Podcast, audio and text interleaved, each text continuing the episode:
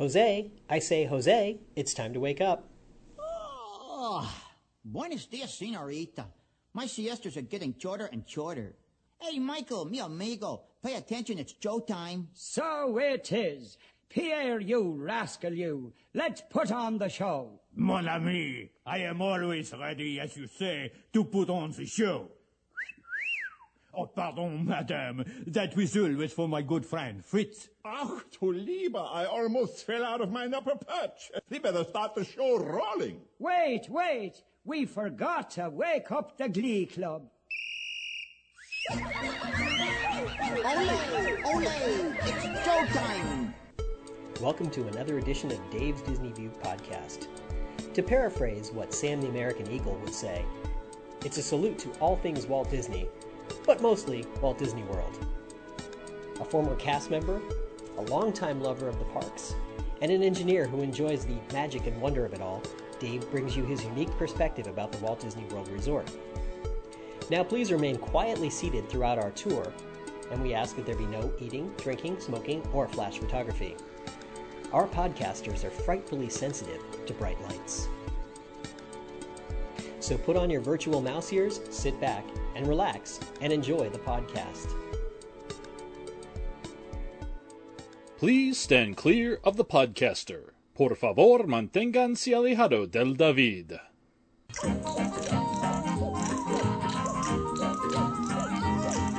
Hey everyone, it is Dave. How is everybody doing? I am back to be your Disney dad again and uh, kind of help you with some of your trip planning questions, questions about the Walt Disney World Resort, and other fun assorted topics that may uh, help you to uh, to understand more about the inner workings of the uh, Walt Disney World Resort. So, uh, with that, let's go ahead and get started. Um, the first question comes to me from a uh, young lady named Cassandra who asks, "I'm having non-buyer's remorse. Is there a website or number I can call?" If you want to purchase an item after you return home. Uh, the Disney store in my hometown and their website don't have what I'm looking for. And Cassandra, you're in luck. There is not a website specifically to uh, handle merchandise requests, but you can call the Walt Disney World merchandise uh, line, and to reach them, call 407 363 6200, and uh, you'll be uh, talking with a person who's in the uh, retail uh, area, and they should be able to help you track down what you're looking for. But beware, there are literally, and I do mean literally, thousands upon thousands of items, and sometimes they're very subtle distinctions between one item and another. Trust me, I remember working with SKUs when I was in the Emporium. You get uh, a number of different things that uh, that are going to be similar, and sometimes um, there's something that comes in and it's you know it's a one-time shot or a, a small-time deal that shows up in a in a store and may not show up anywhere else in the merchandise areas. It's just a, a something that got mis uh, misshipped or missent. Um, we used to get things all the time that came from uh, that were suppo- intended for Disneyland. Uh, that were um, showing up in the Emporium, and we'd be like, "Well, what the heck are these doing here? This doesn't really help us," and we'd have to send them back to the uh, central warehouse. So uh, the um, key here is if you ever see anything in the store, uh, in a Disney store, you're in a merchandise location, and you think you might be interested in purchasing it later, and you're having that moment of hesitation, gee, I might want to get this. Write down the SKU, or take a picture of the SKU, even better, so you have it you can uh, work with later.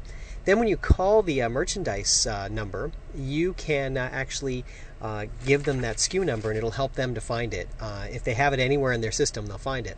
Now, they do charge a nominal amount for shipping, but you know what? It's actually easier in a lot of ways. If you're shopping in a store and you're, you're going, you're from another town or from another city, maybe even from another country, and you're doing all your shopping, sometimes it's easier to buy a few things and have them shipped home. Um, but it's also a good idea to go ahead and just start noting down the SKUs of things you want. Call the Walt Disney World merchandise number afterward uh, after you get home and have them find everything, give you a total cost, and then ship it to your house. You don't have to worry about getting it home, and that way you uh, you you can kind of think through some of the things you want to buy uh, without having to have that uh, momentary uh, purchasing you know thing where you just feel like oh I have to buy it. It's you know it's now or never. Um, so here's a you know here's a tip for you that may help you. When I used to work in the Emporium, we'd have people come in all the time. Some people, you know, they they'd have um, been been going around. Maybe it's their last day in the park, and they get to a point and they say, gee, I wish I'd have bought X back at whatever store. And if I could get it for them, I would. And a lot of times I could. I'd say, I, you know, just check back in a half an hour and I'll see what I come up with. And if it was somewhere in our store or one of the stores in the Magic Kingdom, I could almost help, always help them out.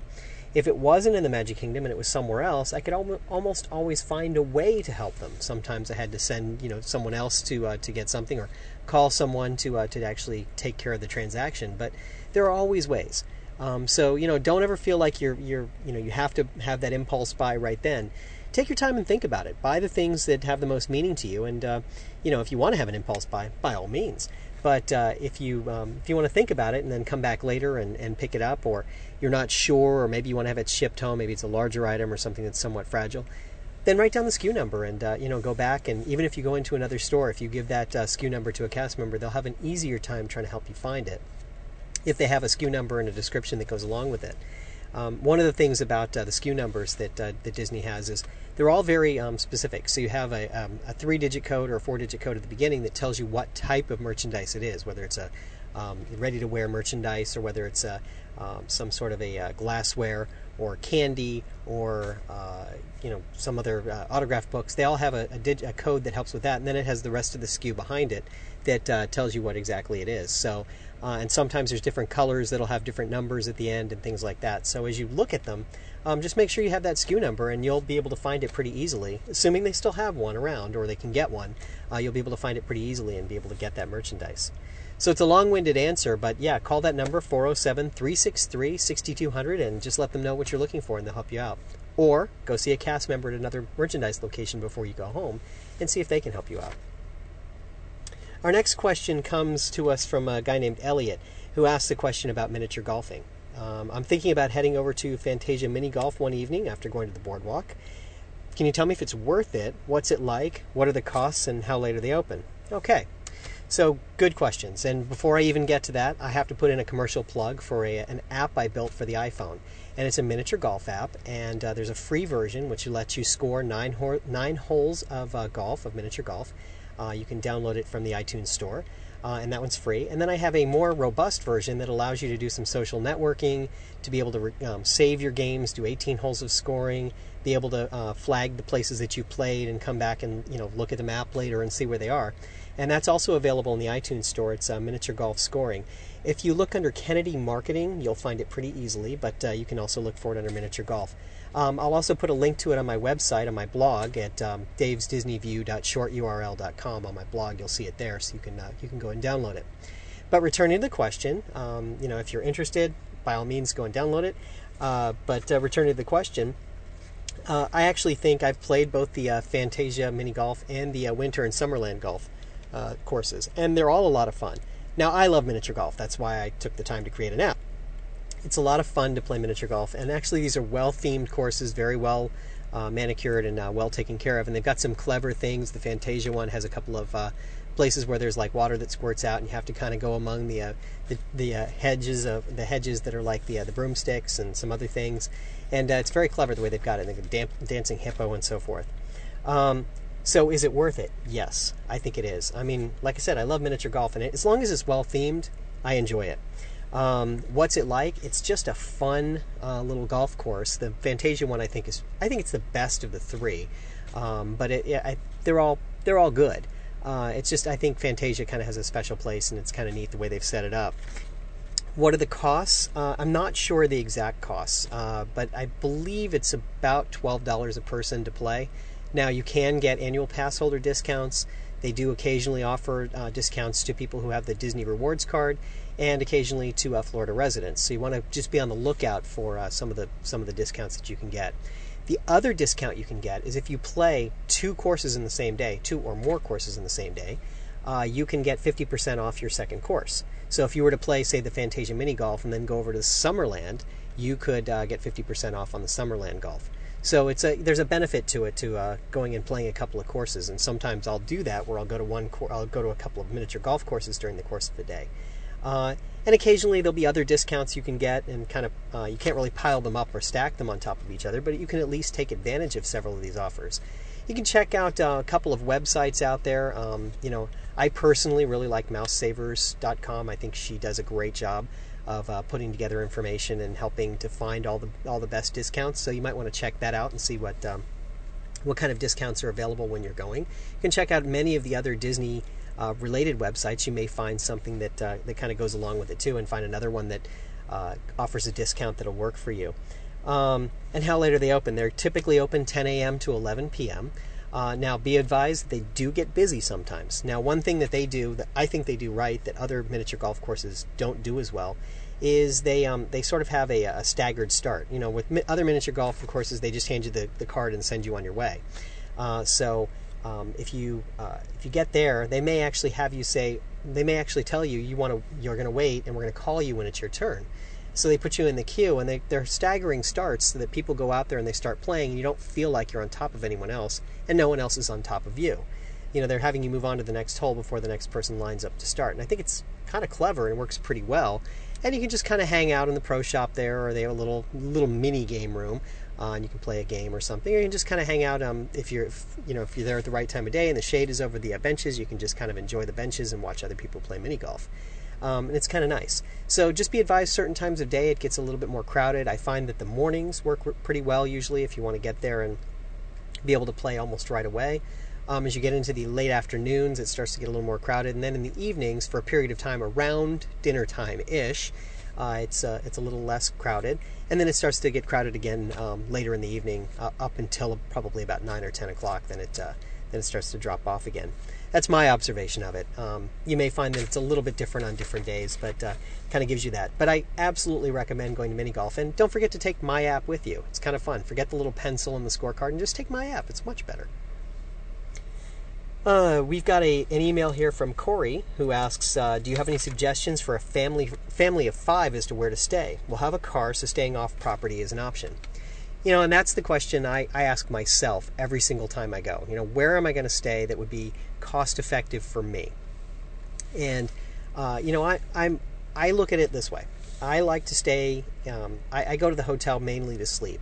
I don't take advantage of most of the hotel amenities when I'm going to Disney World. Now there are some vacations where I choose to take primarily advantage of the of the uh, of the hotel amenities. Um, I've gone to Disney World before where I actually didn't go into a park and just actually took advantage of the hotel amenities. And in that case, I'm willing to pay a little more because I'm not uh, buying any theme park tickets. I'm just going in and, and, enjoying the hotel. And I want to make sure the hotel is well themed. They have a nice pool, the whole uh, thing there. So, uh, you know, that's kind of how I start. You know, I start thinking about why am I going there? Because if I'm going there just to sleep and I'm just going to put my head on a pillow and that's the whole reason I'm there, then I'm going to I'm probably going to stay off property because I can get a much better value for my money. Now, on the other side of it, uh, some of the off property hotels offer a free breakfast, uh, which is always kind of nice. Anytime you can get something that's included like that is, is kind of a nice feature. I mean, you think about it, if you're staying at, let's say, the All Star Resorts and you're spending $100 a night, um, and then you have to go and you have to spend $15 a day uh, for breakfast for you know or let's say for the for the five of you it's probably going to be $30 $35 for, for breakfast um, you know that that adds up. So now it's $135 just for the uh, the night and breakfast. Whereas an off-property hotel, maybe you spend 70 or 80 dollars to do the same thing. So you know, kind of a you know kind of a trade-off there. Plus, what I find is the rooms starting at the moderate price hotels uh, are a little bit small. Moderate on down are a little bit small. And you can get a bigger room at some of the suite hotels or some of the uh, other hotels that are off property like for example the Hampton Inns that I've stayed at in the past, you get a slightly bigger room that includes a mini fridge and sometimes a microwave um, for for that same amount of money. So if you picked up a couple of snacks and other things that you want to keep in the room, you can do that. Whereas the moderates and below don't have that by default in the room, uh, so you know you kind of have to take that um, take that for what it's worth, and uh, you know be a little more cramped and not like really have their fridge and stuff. So I find that's kind of nice to have that those features and be able to use them. Now, if you happen to get a good rate at, say, one of the um, one of the uh, Disney partner hotels that's on uh, Hotel Row there, right in front of uh, downtown Disney, you can take advantage of some of the features of Disney hotels, but still get the bigger room, and some of them have the breakfast included. So you might want to check those out as well.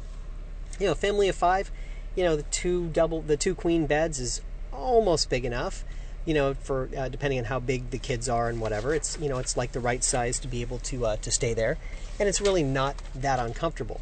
Uh, so I generally recommend that you find a way to stay off property.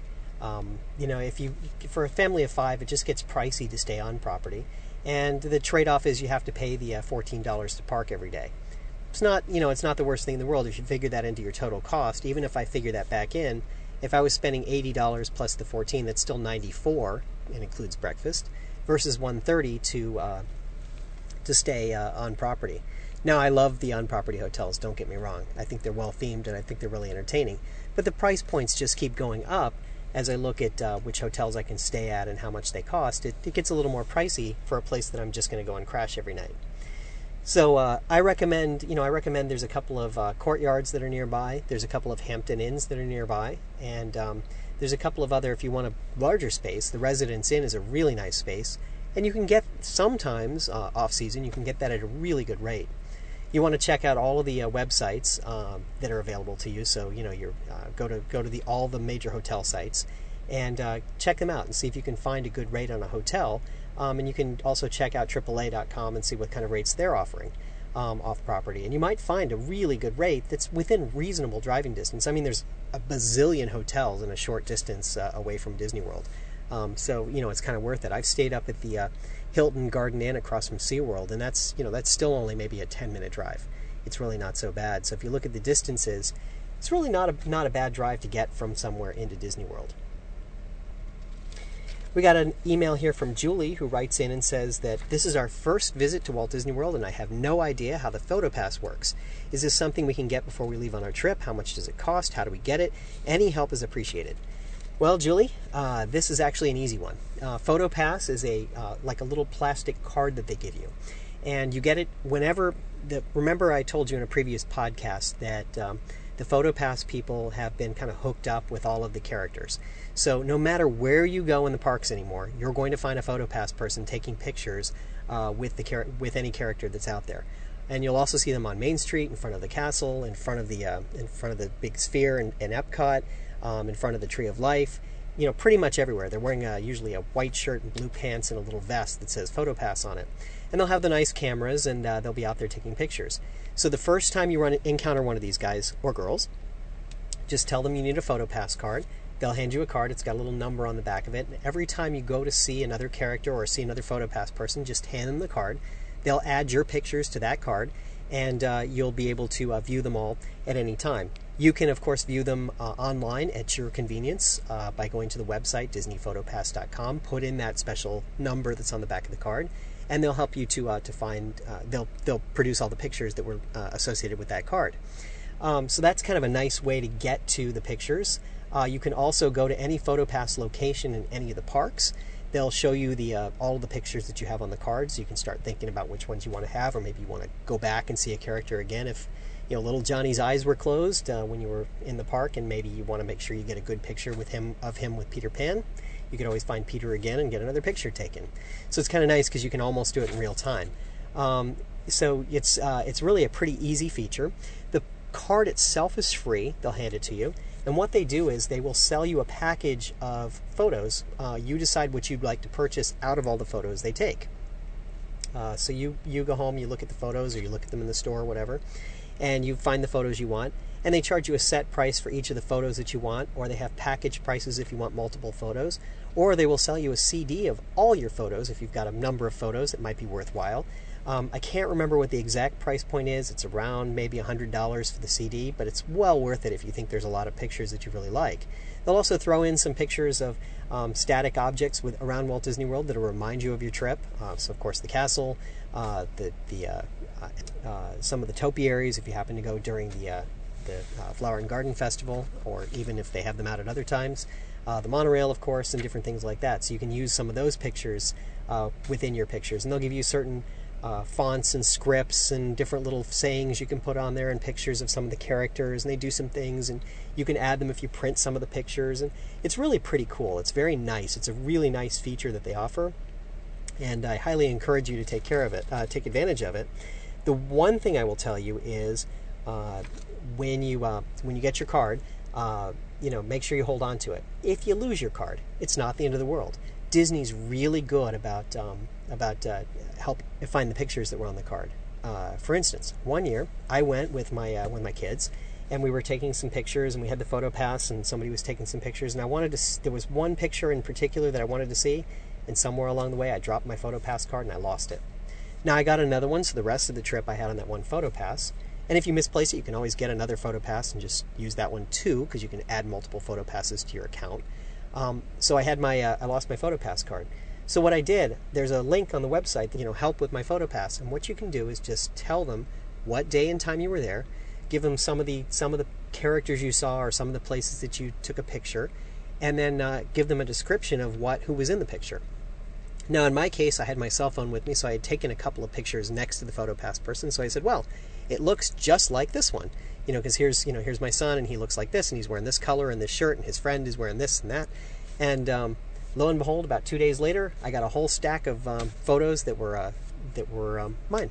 There was a few others in there that were mixed in that um, were on numbers close to mine, and they weren't sure if they were mine, so they gave those to me too and said, if they're not yours, just check the box and they'll leave your queue. But it was easy to find the photos. I mean, it just worked out really well, so don't fret if you happen to lose it. The other thing is, too, of course, you can still bring your own camera and take your own pictures.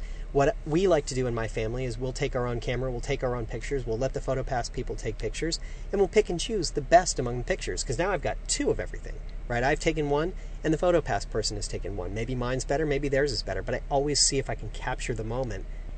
You can upload your own photos to the PhotoPass site to kind of go with it. You can share that with other people and let them look at the photos. Say, Grandma and Grandpa couldn't come with you, and maybe they'd like to have a couple of pictures of little Johnny out there, um, you know, with uh, with Peter Pan. You can send them the link. They can order some pictures too if they want to. Um, and it's kind of nice because then they can do their own little slideshow and look at the pictures and see how much fun you were having at Disney World. So um, that's where I uh, that's where I get it. That's what I do with it. Next up is uh, an email from Alexa who wonders which is the best fireworks show that you can see. Okay, so there's a couple of fireworks shows, right? You've got the one over the Magic Kingdom, the uh, Wishes Nighttime Spectacular. You've got Illuminations in Epcot, and you've got Fantasmic over in the uh, the studios. Now each one is different from the rest, and they're all unique, and they all have their their characteristics that are kind of neat. I like I like um, each of them for different reasons, and let me try and explain. When you look at uh, Wishes, it's truly just a fireworks show, but there's something special about seeing the fireworks uh, exploding over the castle that just really make it kind of nice. Now, of course, they're actually on a barge kind of behind the castle, so you can see them from anywhere in the park. But if you're standing on Main Street and you see them behind the castle and hear the music, there is something kind of special about that. But they're just fireworks. So, in some ways, the other shows are more spectacular. Illuminations does something that's a really spectacular show uh, over in Epcot, where you're um, you're looking out in the uh, in the lagoon, and they have this giant Earth that's out there that's got a um, that's that's actually showing videos on each of the uh, continents. Um, and it opens up and it has flames that come out and has a uh, it has some interesting things that it does. Some fireworks come out of it as well. You have the fireworks. There's some laser parts to the show. Um, it is really, really something, and all the countries are involved and get get lit up along the way and have some part in the show. It's very, very clever, and I think it's one of the most um, unique shows that I've ever seen. And I really enjoy watching it. I try and see it every time that I'm in Epcot because it's really, it's really pretty neat, uh, and it really does uh, kind of capture everything that Disney does well as far as um, nighttime spectaculars uh, to put everything together. And then the third one, Fantasmic um, I really like the fact that you know you're, you're, it's a storytelling event, right? Mickey takes on the you know, the bad people, right? Uh, Mickey becomes the sorcerer. Mickey wins the day. You know, Mickey Mickey is the is the great character, and pretty much all of the characters appear in the show, and they do some really nice fireworks and some uh, some laser things, and then some audio animatronic things, and of course Mickey's there, and that one's a really nice show, um, and it's a lot of fun to see. Uh, I really, I really do like that one. I actually haven't seen it in a while now. I've been to the studios a couple of times over the last couple of years, but I haven't seen it in three or four years now. Um, so that kind of tells you what I think about it. I like it, but I haven't really missed it. Haven't really had a desire, you know, the burning desire to go and see it. Whereas in Epcot, I always want to see Illuminations. So, in answer to your question, which one is the best? In my opinion, the Illumination show is the best. Uh, I think it just it combines the most uh, spectacular effects and the most it gives the most um, bang for the buck, as it were, to kind of give you something really uh, interesting and different that you don't see anywhere else. And then I think second for me would be Fantasmic, and third would be the Wishes uh, show. Um, now, that's not to say that I don't like Wishes by any stretch of the imagination. I don't want it to come off that way. I really do like it, but I like some of the other shows better. That's just my opinion. And our last email actually is a, a couple of emails. I got two separate emails uh, asking about uh, the topic of gay days uh, at Walt Disney World. The first was asking for help in which days that the uh, gay days are happening at the Magic Kingdom uh, or at the Walt Disney World Resort. And um, the other was from someone asking what they were all about and whether they should avoid the park on the days that gay days are going on. So let me just back up. What are gay days? Well, back uh, a few years ago, uh, actually, I think it's uh, almost 20 years now, um, Gay Days began in 1991, and at the time it was the Gay Day in the Magic Kingdom, a single day when the gay and the gay supportive community was encouraged to wear red and be seen while visiting the Walt Disney World's most popular theme park. Over the years, it's grown to a week long event, and uh, you can learn more about the event itself by visiting gaydays.com. Now, it is not a Disney sponsored event. Disney kind of, you know, turns a blind eye to it like they do most events that happen. A lot of people plan their events and activities around Walt Disney World, and this one is no different. It's really just an opportunity for the gay and lesbian community to come out and show some pride in who they are and, and what they do, and uh, you know, get out there and, and uh, just have a couple of days in the park and really enjoy themselves. And this year it's scheduled to go from um, May 31st to June 6th.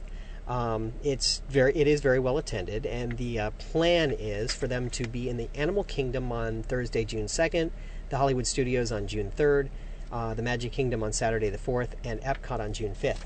Now, should you avoid it? No, of course not. Like any other thing that happens at Walt Disney World, when there's a big uh, grad night or there's a bunch of um, there's a you know uh, bunch of high school bands that are there, you know, people are people, and some people are you know some people are nicer than others, some people are more rowdy than others. That's just the way it is. This is no different. Um, there's no reason to avoid it. In fact, you know, it's it's just kind of a fun thing. People are out there having fun. Sometimes you can identify them because they're wearing one color and there's a large group. Sometimes you can't. You know, it's just one of those things that uh, that I think is kind of cool. That uh, you know they get together and as a group and they found a way to uh, to enjoy themselves. And you can visit gaydays.com to learn more and find out more about the dates. But I absolutely believe that there is no reason to avoid the parks. You should go. Just enjoy yourself as you would any other day, and don't worry about it. It's uh, it's just, you know it's it, there's nothing in your face about it. It's just another group that's there having a good time in the parks, just like you are. So finally, today uh, I heard from someone named Lisa who wanted to share a tip with everyone. What she suggests is to make a cast member's day by saying hello in the language of the country they're from. So when you're in Epcot, walk up to them and actually uh, say hello in their in their language. Uh, it's especially fun for the little ones and also teaches them a word in another language.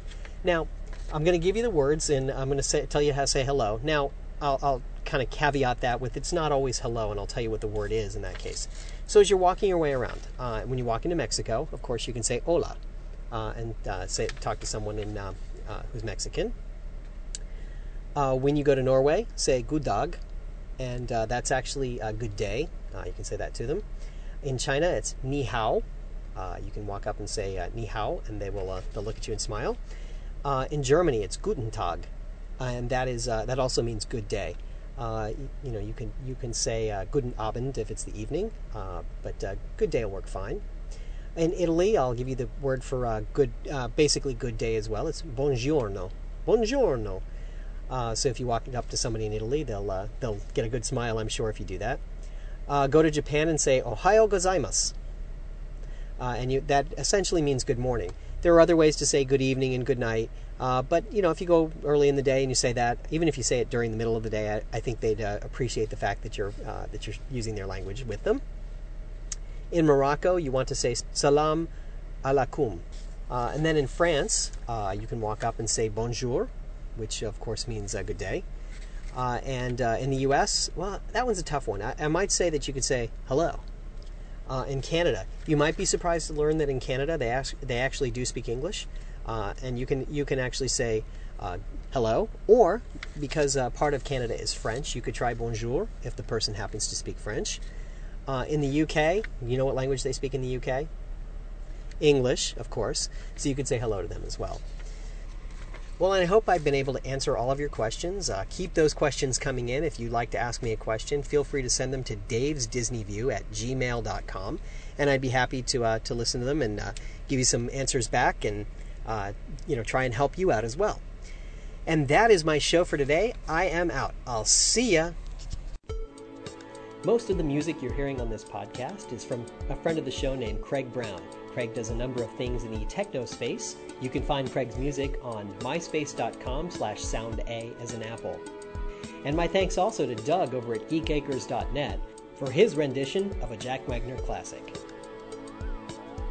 And now we've reached our destination in the 21st century. Yes, I know, it went by so fast. But don't worry because the future is always in front of us. Thanks for riding with us. Please collect your personal belongings and step onto the moving platform. The platform and your car are moving at equal yet opposite speeds, so watch your head and step. If you have questions, comments, thoughts, concerns, or would just like to ask Dave a question about Disney planning or anything else, send him an email to davesdisneyview at gmail.com. And now I gotta be moving along. He's looking for a little more. I'm heading for a little bit of fun now. He's hoping for a little more excitement. Time to be moving along. It's time to be moving along. Time to be moving along.